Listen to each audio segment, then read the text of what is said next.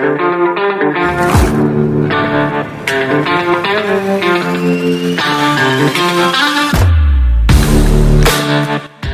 friends.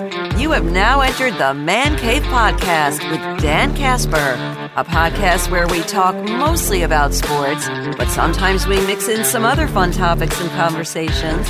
So sit back and join us on this episode of the Man Cave Podcast with Dan Casper. What's going on, everybody? Welcome to this episode of the Man Cave Podcast brought to you by our awesome friends from Toyson and Hy-Vee. I am your host, Dan Casper, as always, for every episode of the Man Cave Podcast.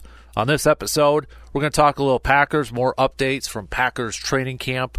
What did Jaire Alexander have to say about his play and the defense? And could we see kind of a different position for Kenny Clark? We're going to hit that up. Badger football also getting set to kick off their camp, so we're going to talk some Badger football with RJ Cardinal. But uh, it's MLB trade deadline today. The Brewers made another move yesterday, so we are leading things off on this episode of the podcast. Talking a little Brewers baseball. Brewers falling yesterday, excuse me, game one against the Washington Nationals. Uh, Brewers again holding the lead, and for the sixth time on this road trip, as soon as they've gotten the lead, they've lost that lead in the bottom of the inning. Five to three loss for the crew. They took the lead in the seventh inning. Then uh, giving up uh, three earned runs there, getting the loss, his fourth loss of the season. Blown save on there too, but uh, Brewers dropping game one, Reds winning game one against the Cubs. Now the Reds are up one and a half on the division. This was a night two where Yelich at the top, the lineup collecting three hits. Contreras right behind him, two hits. Santana batting in that third spot, collecting a hit. Even Adames collecting a couple of hits there too, but not on 10 hits, 10 hits, not manufacturing more than just three runs. 10 hits and three runs compared to Washington, who had seven hits and five total runs there. So, Brewers now hoping that you bring in Canha, Mark Canha from the New York Mets, that uh, they've got another bat to this lineup, and maybe, maybe start to solidify this lineup here just a little bit. Uh, we'll get to, to Mark Canha here in, in, just a second. But again, um, looking at uh, Monasterio, I mean, collecting another hits, got another uh, another RBI over there too, getting some time at third base. You kind of wonder when Brian Anderson comes back, does Monasterio go to second base? Bryce Turang, you know, getting getting a lot of playing time over there. But you kind of wonder, do you put in your your best offensive players now, or you know, I know the Brewers they they they prioritize defense and such, but how do you take Monasterio out of the, out of the lineup right now with the way he's hitting? He's hitting 292 with an OPS of a of a 759 right now. I don't know how you can do that.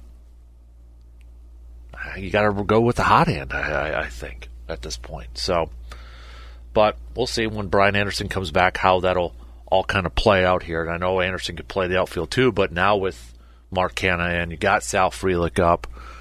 Think Brian Anderson's probably going to spend the majority of his time over at third base instead of the instead of the outfield over there.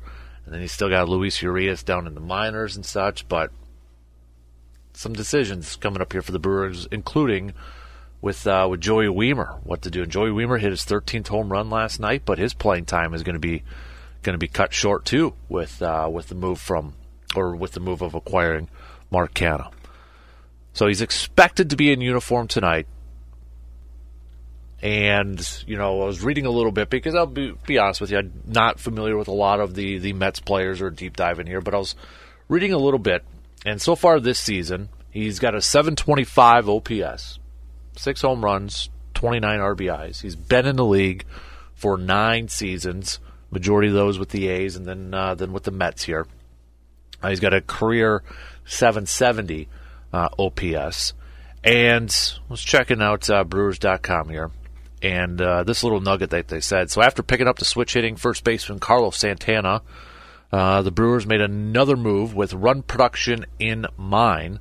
Um, they, they talked about while Santana is regarded for his defense in addition to his power bat, Canha is a hitter first. He slashed 245, 343, 381 in 303 plate appearances with a 104 WRC plus for the Mets this season. Slightly down from recent seasons, but one factor Milwaukee surely considered is his 279 batting average on balls in play, which indicates a degree of bad luck in some of those numbers. Arnold saying he's a guy that we're excited to have. He's somebody that's been per, a, a productive big league player now for a long time and he still is a versatile guy as well. He's somebody that we think can help us down here, uh, down the stretch. Uh, Counsell saying he's probably going to play right field, and that's going to move Sal to some center field. We'll have to kind of mix and match with the outfielders. With the DH in play for Christian Yelich and Canha, Counsell still sees a role for Joey Wiemer with his defense. You know, they still want to factor in with his defensive play and such, and he has shown a little bit of pop too. 13 home runs so far this season. So, but uh, Corbin Burnes liked the move. Corbin after after the game last night saying he should help us quite a bit. I don't know what's uh, coming before Tuesday, but we'll see what happens. They've always got moves in their pocket. Matt Arnold saying I think as the market is beginning to loosen up a little bit as we get closer to the, I think the as the market is beginning to loosen up a little bit as we get closer to the deadline, there could be potentially some more activity. Certainly, we are going to be involved. So, what what degree should they be involved in that? Uh, like, what other positions should they? Now focus on maybe acquiring? Do you think they still should add another bat? And if so, what what position should that be in? Should it be mostly as a as a DH? Because okay, if you've got Yelly in left, Sal in center, and then Mark in right field, your first base is Santana. Second base is well, right now it's Bryce Turang, but maybe is it Monasterio when Brian Anderson comes back? Maybe it's another infielder. Maybe it's that second or third baseman. You know, was, was it a week ago? Was it was a couple weeks ago that there was that rumor that the Brewers were checking in on some middle infield help?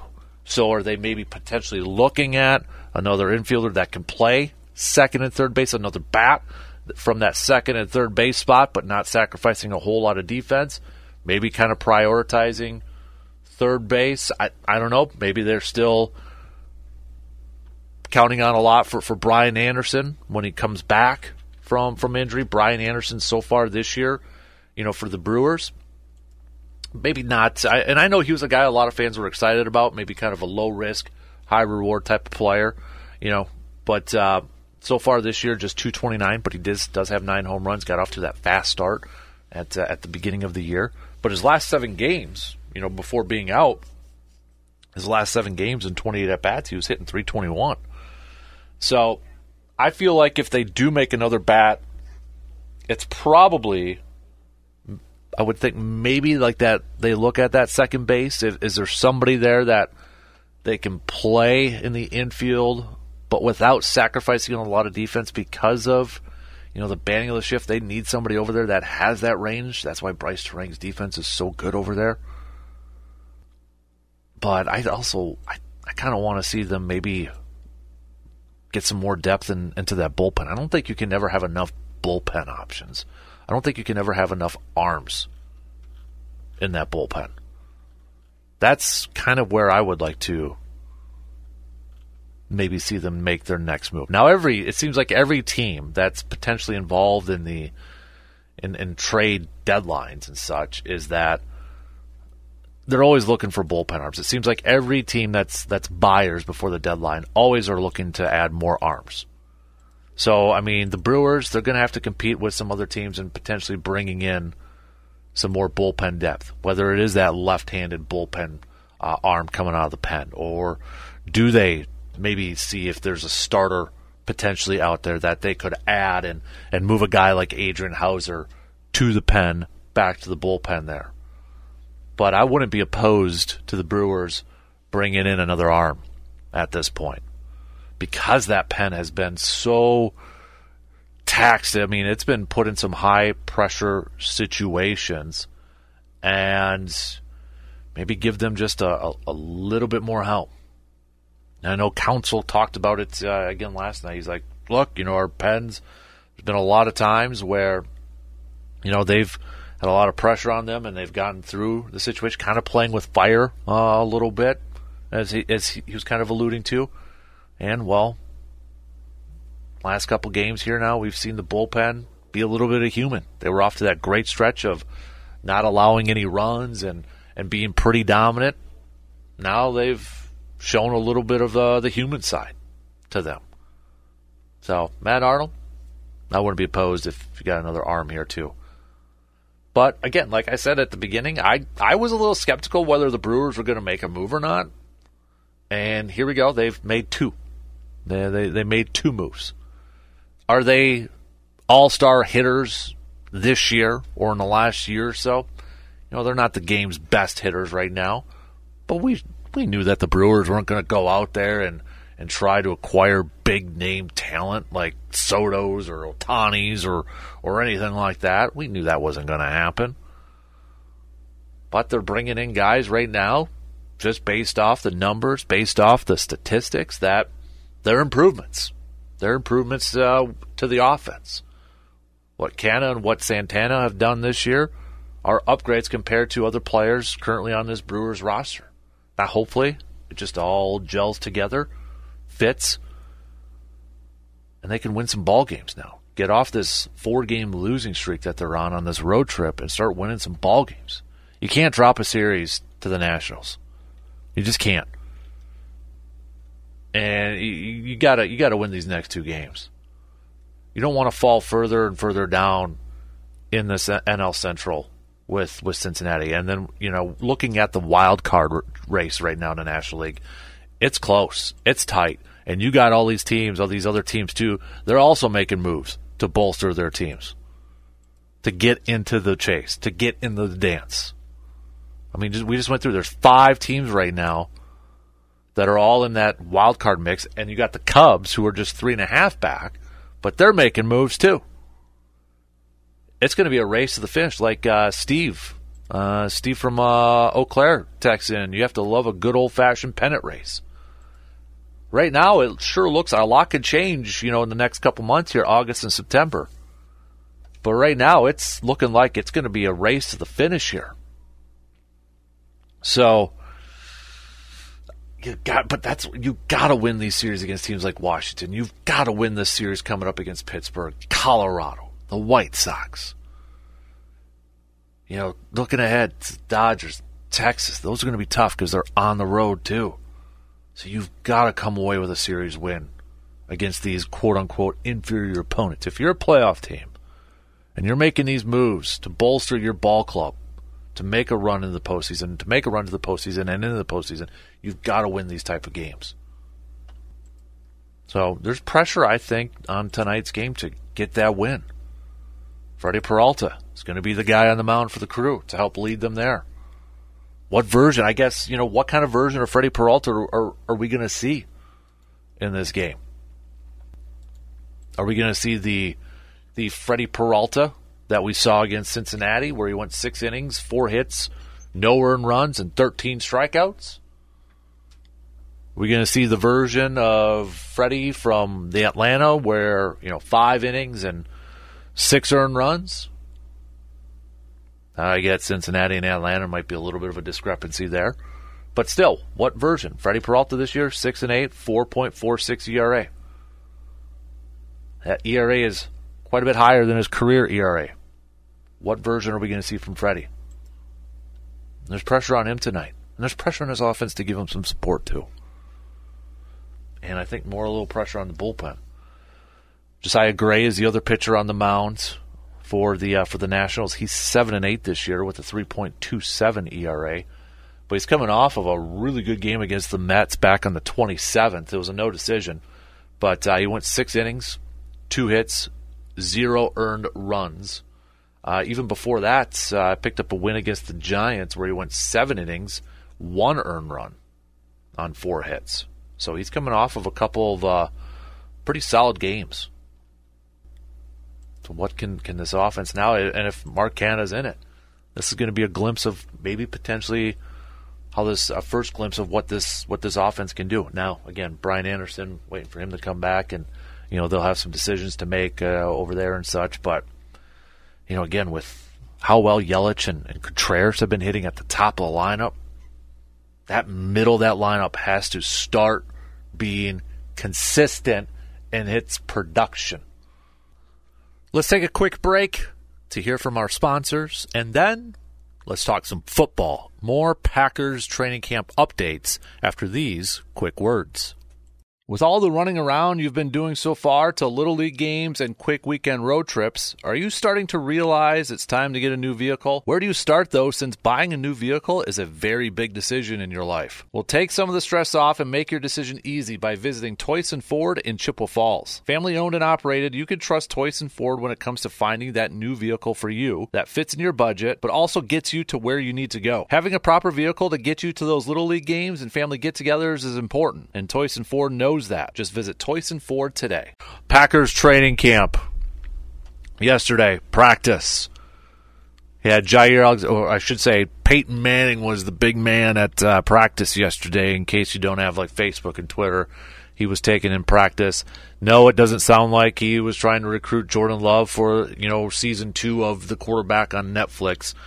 Apparently, he's working on a project and it involves Matt LaFleur. He was talking a lot with with Matt LaFleur. Not exactly sure what that uh, what that project is, but that was kind of like the big highlight of practice yesterday. Was Peyton Manning in attendance at uh, at uh, Packers practice? Dude, why couldn't you do that Saturday when I was there? But uh, Jaire Alexander chatted a little bit uh, with the media, and he's got high expectations for this corner group, saying it's going to be Strap City. We might as well go ahead and start marketing that right now. We're just waiting on Eric Stokes uh, to get back. He also uh, said this too about uh, about the defense. I mean, he kind of uh, I don't want to say like downplayed, you know, last year or you know didn't really try to deflect blame, but he kind of had Joe Barry's back uh, a, a, little bit too uh, by saying, you know, talking about the, the defense last year, saying it's just we, we got to make plays, we, we gotta we gotta play better, and we gotta we gotta make some plays, and you know, he will, you know, is it just a, you know, player having his coach's back and, and, and that sort of thing? You know, we'll, we'll see. But uh, he said too, he's kind of excited. Sounds like maybe we'll we'll see a little bit more uh, Jaire at the at the line of scrimmage this year, playing closer to to the wide receivers, which I'm sure a lot of Packers fans are are excited uh, about that. He said that uh, uh, past defensive coordinator Greg Williams has been stressing for him to play closer to the line of scrimmage. He's been helping me with my alignment because sometimes I have a tendency to play a little farther off. So he's been trying to tighten my leverage down, which I thought was an interesting quote because what was last year, we always said, Jaire, move up, move up. And we thought it was a Joe Barry thing, giving him a lot of cushion. You know, whenever we were looking at that, you know, Jaire a lot of the corners playing with some cushion over there. And we're like, what is Joe Barry doing? Why is he doing that? You hear Jaire right here saying he's been, you know, he has a tendency to play a little farther off.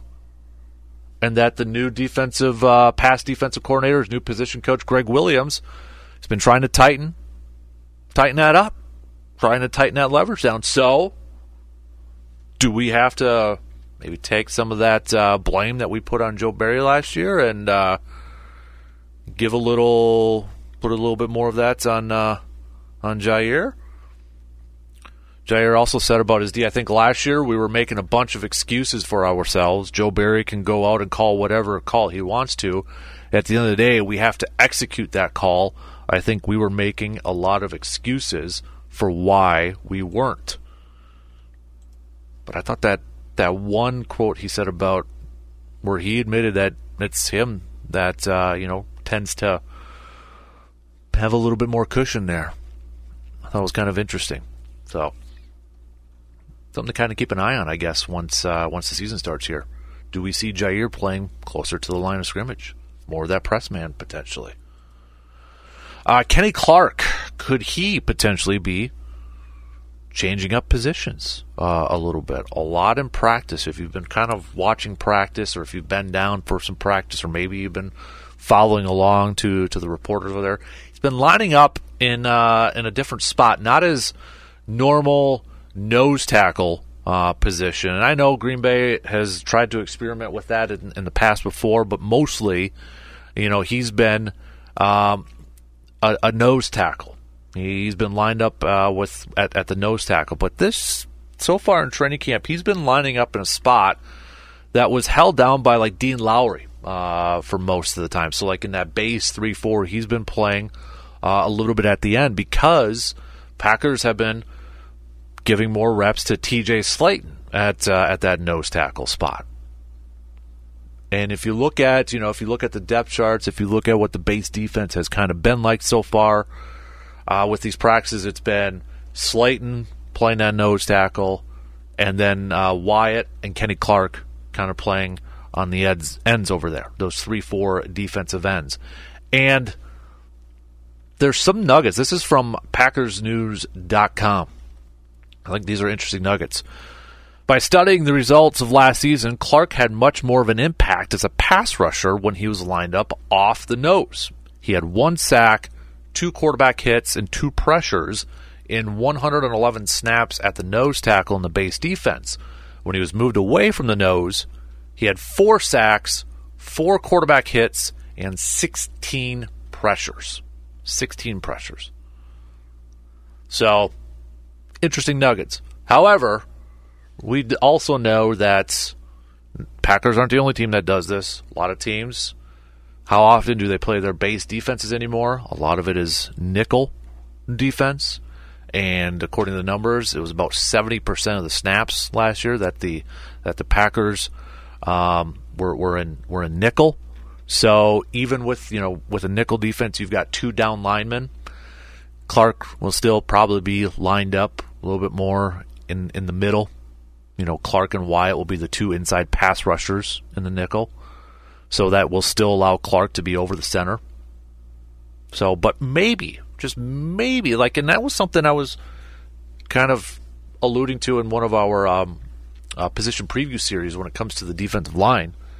You know, with the emergence of Slaton, you know, is he going to be that run stuffing nose tackle? Um, you know, with Wyatt heading into his second year, those the two youngsters of Karl Brooks and such.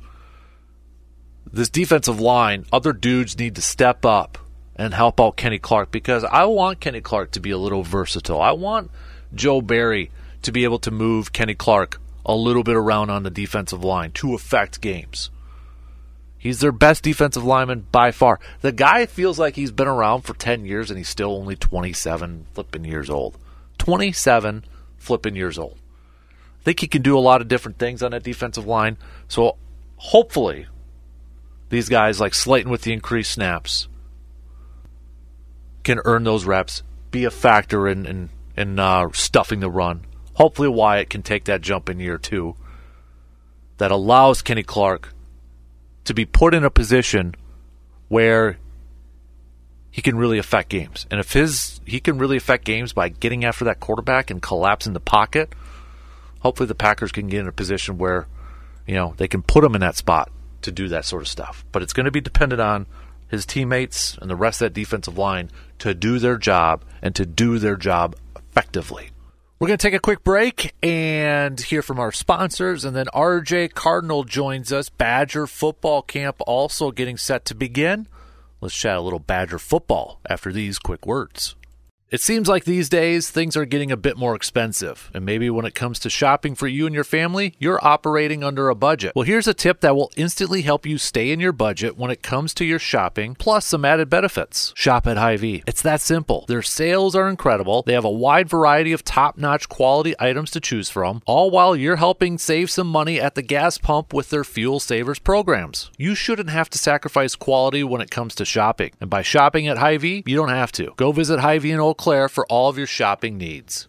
RJ Cardinal now joining us to talk some Badger football. RJ, do you got camp fever now? Yeah, saw um, Platteville's. I think it was their president uh, was posting pictures of a equipment truck arriving yesterday and getting unloaded. So, Nice. uh, yeah, looking forward to uh, seeing what today brings in terms of what day one of reporting to camp is going to look like. I know when it was um, out at the seminary, it was pretty much uh, everybody found their own way there. So, like, if you're an incoming freshman, usually your parents dropped you off. If you're uh, living down on campus, uh, yeah, you you found your own way out to the west side of Madison here, and uh, uh, actually did check in for for camp. So it'll be interesting to see. I highly doubt they're going to have individuals driving out to Platteville.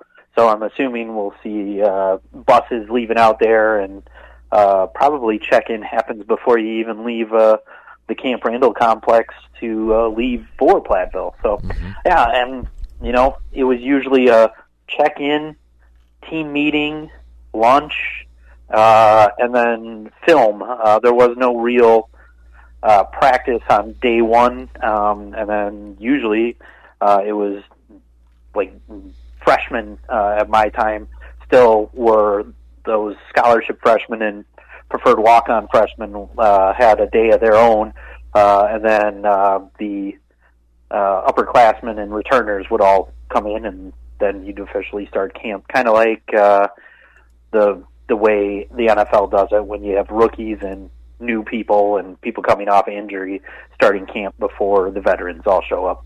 So, RJ, you know, this whole off season has been filled with a lot of excitement, hype. Uh, you know, since Luke Fickell has been hired, I mean, there's, you know, with the, with the Fickell bat signal, the new recruits, you know, the new coaching staff, and all that. So where, like, what are your realistic expectations for this ball club this year? I know Fickell said last week you know, at, uh, at the media days, it's all about championships. That's the goal. That'll always be the goal. But what are your realistic expectations for this ball club in year one under Luke Fickell? Um, you'd you'd like to, uh, looking at the schedule. I mean, you'd like to say ten and two.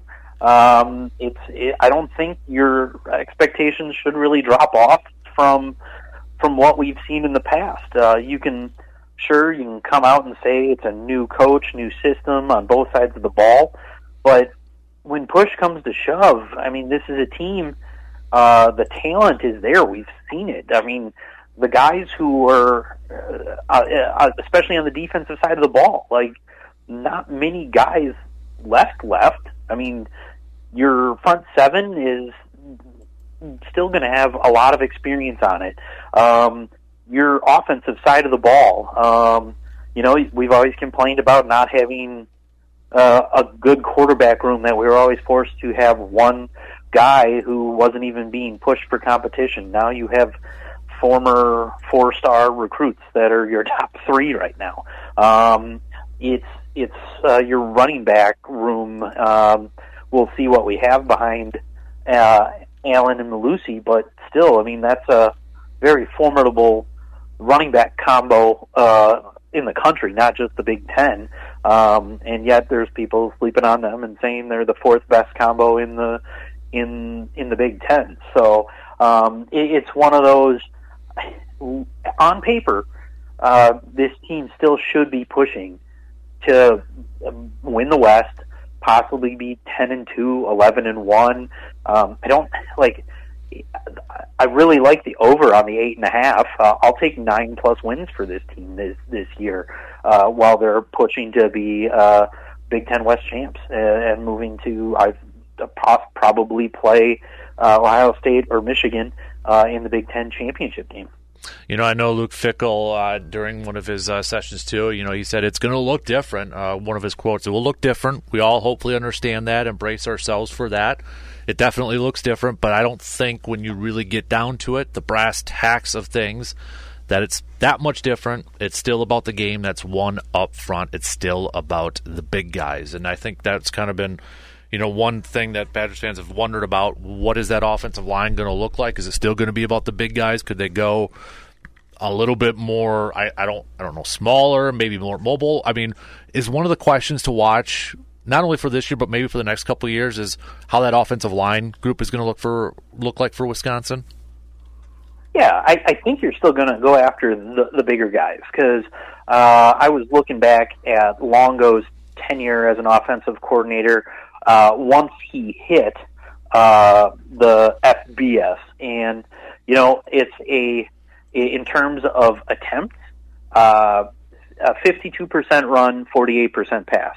Uh, at Ole Miss, a little heavier on the pass, uh, but I mean, I'm struggling to think of a, a pretty darn good uh, Ole Miss running back uh, in 17 and 18. When he got to North Carolina, that even flipped. It was 55% uh, run, 45% pass, and we we've talked about it before. Um, he had it where it was on the verge of two running backs eclipsing uh, a, a thousand yards. Uh, he had one. Uh, another one is at like 990 some. Uh, two receivers at a thousand and a tight end almost uh, up there in the 800s. So I mean, it's it has the ability to be a very well balanced offense. It's all about the matchups. I think he just the air raid follows it because of the formations and being, uh, for the most part, in shotgun uh, rather than under center and spreading things out. So people call it the air raid, uh, where I think, yeah, it's going to be about the upfront. It's going to be about the running game, but in this sense, it's going to be quicker paced to tire out the defense and use what the Badgers have in terms of. I mean, the receiving corps is, uh, is deeper than it has been in a while. The running backs uh, are are going to be okay as long as uh, you know we finally have a season where Mellusi doesn't get injured. Those two are going to be fine. Um, we know the the returning receivers at Wisconsin are going to be fine. We're going to see what uh, the the transfers in are going to be able to do. Um, your tight end group has been serviceable. I mean, it hasn't been the playmakers we've seen in the past, but um, it'll it'll be interesting to see um, the offensive line because last year we've heard comments from Keanu Benton uh, starting during that Washington State game. I called him out and they just looked right past me and didn't respond. And so we need that O line to bounce back. And, and if if they don't, then there could be issues. But um, I think in a new style of offense, you had a couple of Fickell guys uh, transfer in. Um, so yeah, I, I think we'll see a bounce back by the O line this year, and we're just going to see a different formation. I don't think it's going to all of a sudden be air raid, and Wisconsin's going to be stuck with just passing the ball all the time. RJ Cardinal, our Badger analyst, joining us here this morning. RJ, this was a question we got from a listener on Friday, and, and, and I'll ask it to you as well. Uh, so, John, if you're listening, I'm, I'm using your question again. But uh, he said, hypothetical question here. Let's say Ryan Day from Ohio State does not does not beat Michigan again this year. Does he get fired from Ohio State? So my question is: Is Wisconsin just a stepping stone for Coach Luke Fickell to go uh, coach at Ohio State in the next couple of years? And I don't think John's probably the only you know Badgers fan kind of worried about that. Is you know Luke Fickell, If things don't work out at Ohio State, could he jump to Ohio State?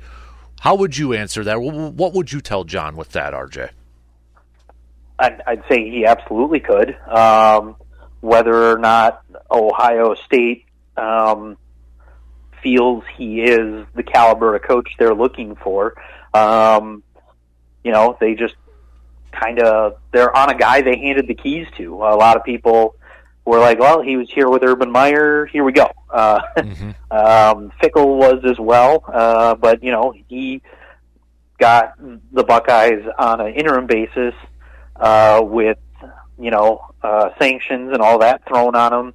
Uh, win 500, and they said, "See you later." Now, granted, that's a totally different scenario. He wasn't a head coach before, but you know what? If if it's the guy's dream to do that, um, you can't like. Sure, you can be upset, but it's the same kind of issue of uh, like if you had the opportunity to go back and coach at your alma mater in the sport you played uh, and, and all that, I, I get it. Um, so I mean, it absolutely could happen. Whether it does or not, I don't know. Uh, hypothetically, I would say. I mean, if it were me and I went to Ohio State and I had the opportunity to go back there with the the kind of talent you're seeing there, I, I would absolutely make that jump. But uh, that's not me. Like I, I, I don't know Fickell well enough outside of his interviews um, to to really speculate on if that would happen or not, but I, I could absolutely see it happening. Do you think though too, like you know, and, and this is this is pure speculation because as you said, you don't know, you know what what Fickell's thinking, or we don't know what Fickell's thinking too. But I feel like too, you know, could you know if, if legacy means a lot too. Like I feel like Luke Fickell would have a chance, an opportunity to really cement his legacy, maybe really next to next to to Barry Alvarez, depending on what he does with his program. Whereas Ohio State, it might just be, yep, another coach just kind of continuing the tradition over there. You know what I'm asking? Like, you kind of wonder, like, how much does legacy factor into to a decision like that potentially?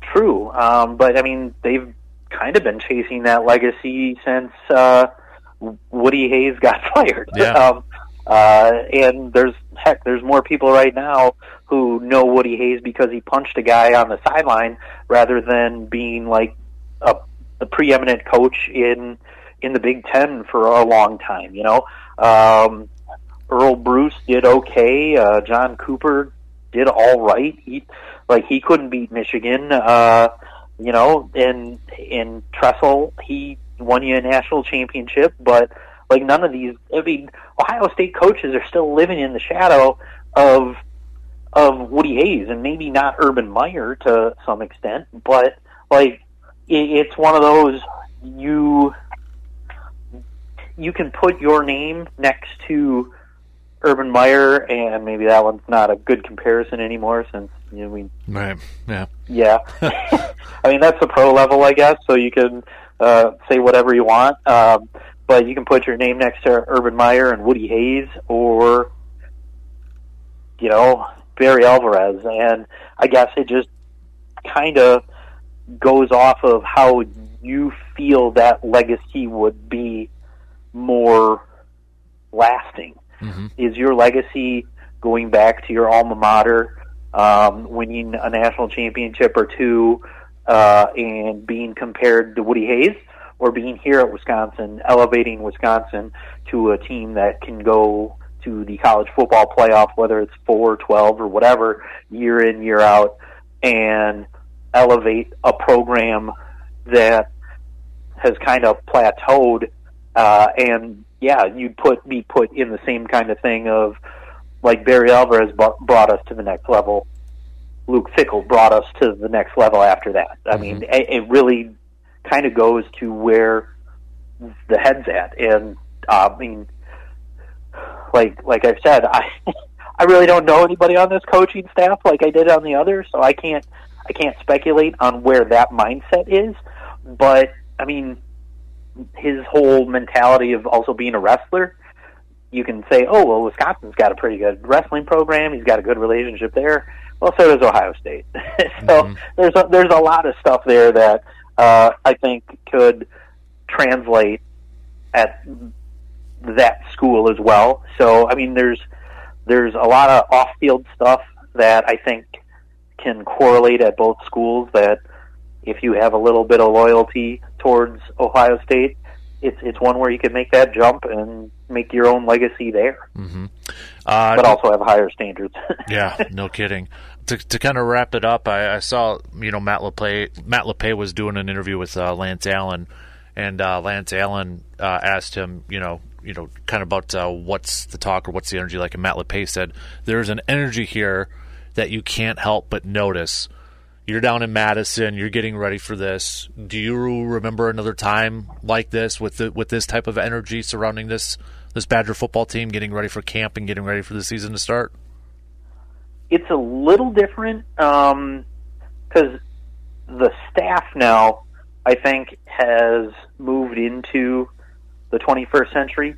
I mean, you see a lot of the staff on social media, uh, Twitter, whatever you want to call it now. I mean, I'll just keep calling it Twitter. Uh, I mean, there's guys on Instagram. They're they're putting everything out there for the the community to learn about the new. I mean, you don't want to call it a new culture. I think we're just updating, learning yeah. more. Of, yeah, updating the culture, showing people like like what it's all about. I mean, we saw during spring ball the little team huddles and all that, where I mean, sure, it's a coach putting that stuff out in front of a team and and and all that, and you'd like to think most coaches are.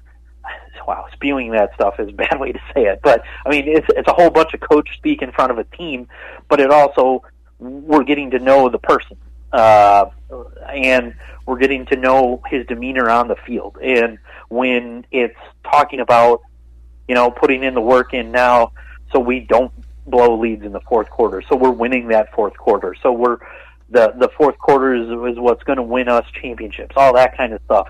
It, it's more of the accessibility. It seems right now the way the recruiting department is putting stuff out, the way their social media department is putting stuff out, um, and I don't necessarily know if it's much larger than what Wisconsin has. I don't think we're at 12, 13 people running that, um, like uh, uh, Saeed Khalif wanted, and he doesn't even have a job at Michigan State anymore. Uh, but you know, it's it's getting a larger presence out there, and I think it's something at least the old head coach and Paul Chryst didn't want to do. I mean, uh, you know, you had he he wasn't too into the social engagements and everything that uh, is kind of required to be the head coach right now in in this day and age. Not saying he wasn't a good head coach. It's just off field stuff he wasn't too interested in. He was interested in being a football coach. Mm-hmm. And right now you almost have to be a face, a voice, and all that. And really you don't even need to be a coach anymore. It's more of the rah rah and just hire the right people to be your coaches. Um, and I mean, we've seen it where the college programs have a head coach, they have a CEO, they have a chief of staff. It's it's all this stuff that is making it easier for the head coach to be the voice, be the hey, here's what we need for NIL, here's what this is, here's what that is. Um, and it's really becoming a different kind of position than it was even 10 years ago. But um, yeah, it's it's one thing where we're seeing more, so there's more excitement, and I think just something new. Mm-hmm. It's it's the shiny new toy under the Christmas tree, uh, and we kind of forget about the other toys we've had the other 11 months of the year. right. You know, okay, so I know I said that was the last one, but really quick, just because you, you mentioned it. Over the years with Paul Chryst, there was always a question who's calling plays. so, uh, I mean, Tressel's calling plays for defense, right? I, I would have to imagine Luke Fickell's not going to be doing any of that. Yeah, I, I would assume so. Um, maybe, you know, putting some input there, but Right. I, I would definitely think Tressel's calling it, and I don't think uh, he's going to have much input on the offensive side of the ball Right. either, uh, considering it's a system that uh, I don't think they were running it at Cincinnati, or if they were, it wasn't the mind that Phil Longo is. So we'll we'll see how that plays out. But yeah, definitely, I think the two coordinators are going to be the ones making the calls. That was always such a weird, like, unknown mystery, it seemed like. Every year it was always kind of brought up at some point. Was that a Paul Chryst call or Joe Rudolph or whoever it was at that time? It was always a great, uh, to quote Aaron Rodgers, great mystery or whatever. Great mystery. Yeah. Yeah. It, it, it was one of those that even changed from game to game within a season. not Right. To, uh, but, and like I, I always noticed there, like there were games Paul Chryst held a bigger play card than he Mm. normally does. So, uh, you know, I, I think there was some truth to that about different people calling the game and whatnot. And then, I mean, your offensive coordinator did leave to just go be a O line coach at Virginia Tech, and now is back uh, as being an O line coach at Notre Dame, I believe. So um, I, I think it was one of those where uh, there might have been some truths to those rumors. hmm Absolutely. All right. Well, uh, happy uh, beginning of camp week there, RJ. We're getting closer to kickoff, so always appreciate your insight and analysis, bud. Enjoy the rest of the week, and we'll catch up with you again next week, sir. Yeah, sounds good. And then, well, they'll be breaking camp when we talk next week. So, uh, or breaking week one uh, at, uh, in Platteville. So maybe we can do a recap of how things went. Perfect. I love it. All right, dude. We'll talk soon, okay, bud? Sounds good. We'll talk to you later. You got it. That's going to do it for this episode of the Man Cave Podcast. I'm Dan Casper, and as always, big thanks for tuning in, and we'll talk to you next time on the next episode of the Man Cave Podcast. That's going to do it for this episode of the Man Cave Podcast. Big thanks for tuning in to this episode of the Man Cave Podcast. A couple of quick reminders for you. Don't forget to follow and subscribe to the Man Cave Podcast on your favorite podcasting platforms like Apple, Spotify, Google, Stitcher, Amazon, or wherever you listen to your podcasts. And you can leave us a voice message, whether it's a comment, analysis, or a question for a question and answer segment. Just get that link in the podcast description. Also, don't forget to rate and review the podcast if you haven't done so already. This helps other people find the Man Cave Podcast. And be a friend and tell a friend about the Man Cave Podcast. Until the next episode, I'm Dan Casper, and thank you for listening to the Man Cave Podcast.